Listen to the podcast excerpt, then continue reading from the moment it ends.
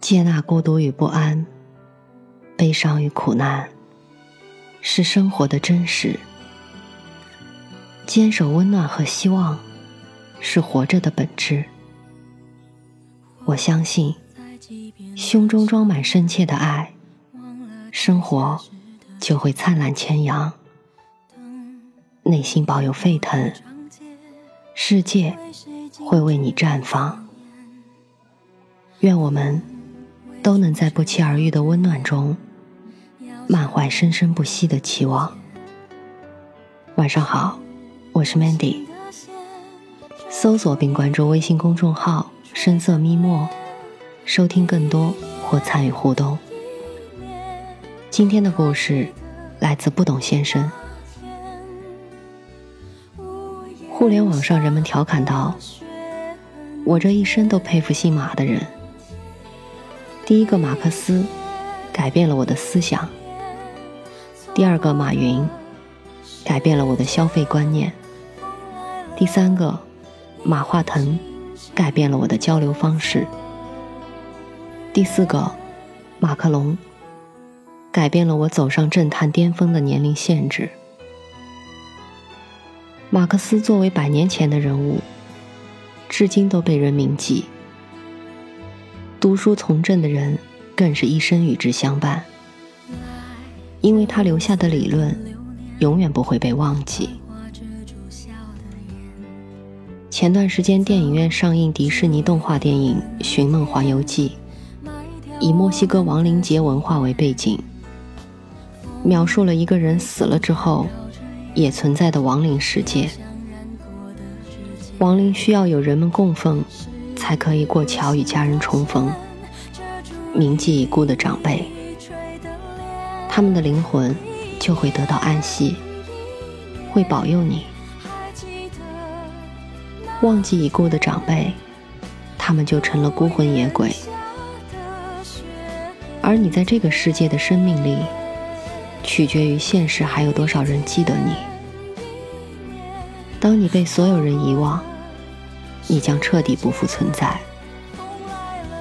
那一刻，我开始相信，有人真的永垂不朽，因为被人记得，才是存在的意义。二零一七年十二月十四日，余光中先生逝世。无论是新闻媒体还是朋友圈子，都纷纷发表悼文。吟咏乡愁。余光中祖籍福建永春，一九二八年生于江苏南京。一九四九年，他随父母迁居香港，次年赴台湾，后曾在美国求学和授课。一九八五年定居高雄市，任台湾中山大学文学院院长至今。一九七二年。二十多年没有回过大陆的余光中，思乡情切，在台北厦门街的旧居里，花了二十多分钟的时间写就乡愁。四十多年来，这首诗引发全球华人共鸣，先后被选入教科书，时至今日依然是海峡两岸血脉相连的文化意象。其实，余先生最动人的作品，又何止乡愁呢？乡愁给余光中带来喜悦的同时，也给他带来了忧愁。他在生前曾说：“我写过一千多首诗，散文至少也有一两百篇。乡愁是一张名片，但这张名片大的把我的脸都遮住了，让别人看不到我的真面目。”他也曾抱怨，有很多人对我说：“我是读你的诗长大的。”结果他除了乡愁之外，都没有读过我第二首诗。余光中透露，由于乡愁流行太广，以至于有一段时间，他的妻子都不喜欢别人来朗诵他。余光中曾提到自己创作的其他诗篇。比如写杜甫晚年的乡试，引用典故很多，比如寻李白，酒入豪肠，七分酿成了月光，余下的三分笑成剑气，袖口一吐，就是半个盛唐。比如最近十多年所写的环保方面的诗。作为台湾乃至华人世界最重要的现代诗人之一，余光中共出版过二十余本诗集。代表作除《乡愁》之外，还有被选录入台湾语文课本中的《车过芳寮》《翠玉白菜》等。他的一些诗作被杨贤、李泰祥。罗大佑等音乐家谱成歌曲，成为流行音乐的经典。他在散文创作、文学翻译与评论方面也都成就卓著，出版各种专辑、选集、合集逾百种。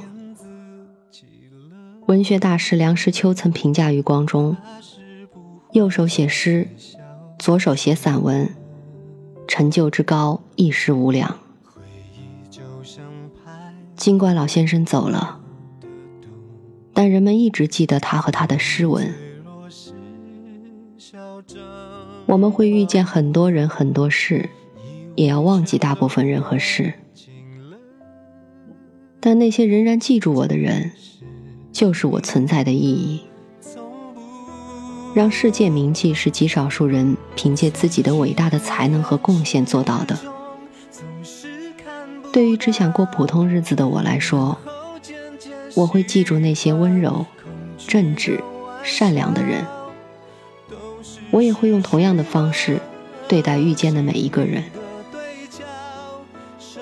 家中的亲人会因生老病死离你而去，但记忆不会。